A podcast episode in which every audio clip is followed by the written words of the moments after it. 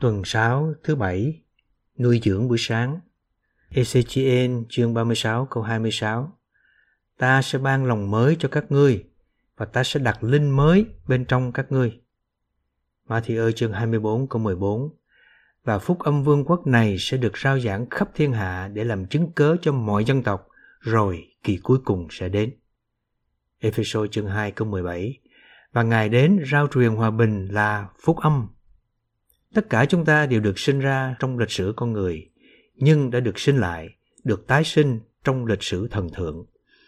Bây giờ chúng ta cần tự hỏi, chúng ta đang sống trong lịch sử thần thượng hay chỉ đang sống trong lịch sử con người? Nếu nếp sống của chúng ta ở trong thế giới thì chúng ta đang sống trong lịch sử con người. Nhưng nếu đang sống trong hội thánh, chúng ta đang sống trong lịch sử thần thượng. Trong nếp sống hội thánh, lịch sử của Đức Chúa Trời là lịch sử của chúng ta. Bây giờ hai bên, Đức Chúa Trời và chúng ta có cùng một lịch sử, lịch sử thần thượng. Với lịch sử thần thượng, có thọ tạo mới, tức người mới với một lòng mới, một linh mới, một sự sống mới, một bản chất mới, một lịch sử mới và một sự tổng kết mới. Ngợi khen Chúa vì chúng ta đang ở trong lịch sử thần thượng, kinh nghiệm và vui hưởng những điều huyền nhiệm thần thượng. Phần đọc hôm nay Theo Ephesos chương 2, Đấng Christ đã đến để rao giảng phúc âm hòa bình. Điều này hàm ý về sự hiện đến của Đấng Christ thăng thiên. Khi Sao Lơ, người tạc sơ, bắt bớ hội thánh, ông đã không nhận thấy điều ông đang bắt bớ có liên quan đến các tầng trời. Hội thánh ở trên đất có liên quan với Đấng Christ thăng thiên.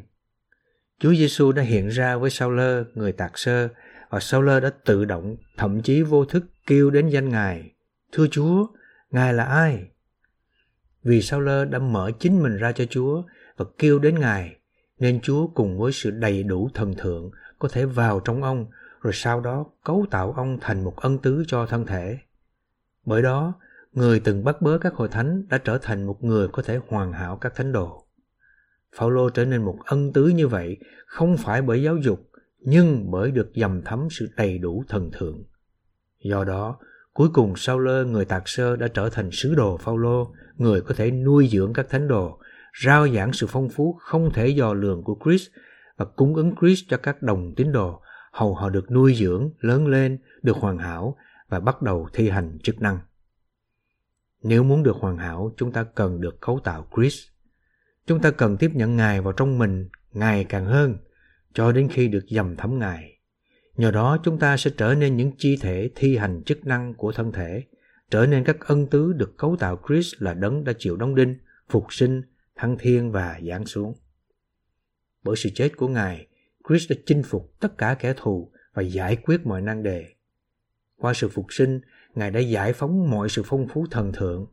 Và qua sự thăng thiên, Ngài đã tiếp nhận những người được chọn của Đức Chúa Trời cùng với sự đầy đủ thần thượng. Từ khi thăng thiên, Đấng Christ vẫn đang hành động để cấu tạo những kẻ thù bị đánh bại ấy thành các ân tứ cho thân thể.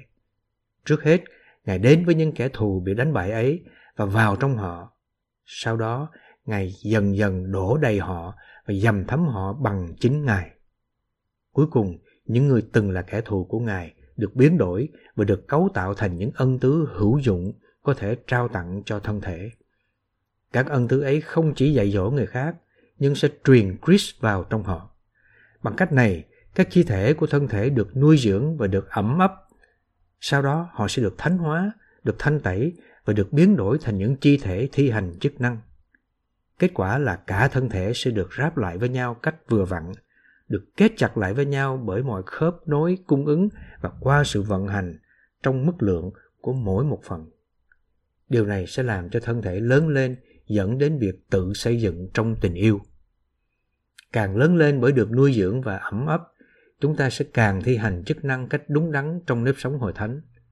Nếu các thánh đồ đều tuyệt đối cho Chúa, thì trong một thời gian ngắn sẽ có nhiều người sẽ thi hành chức năng.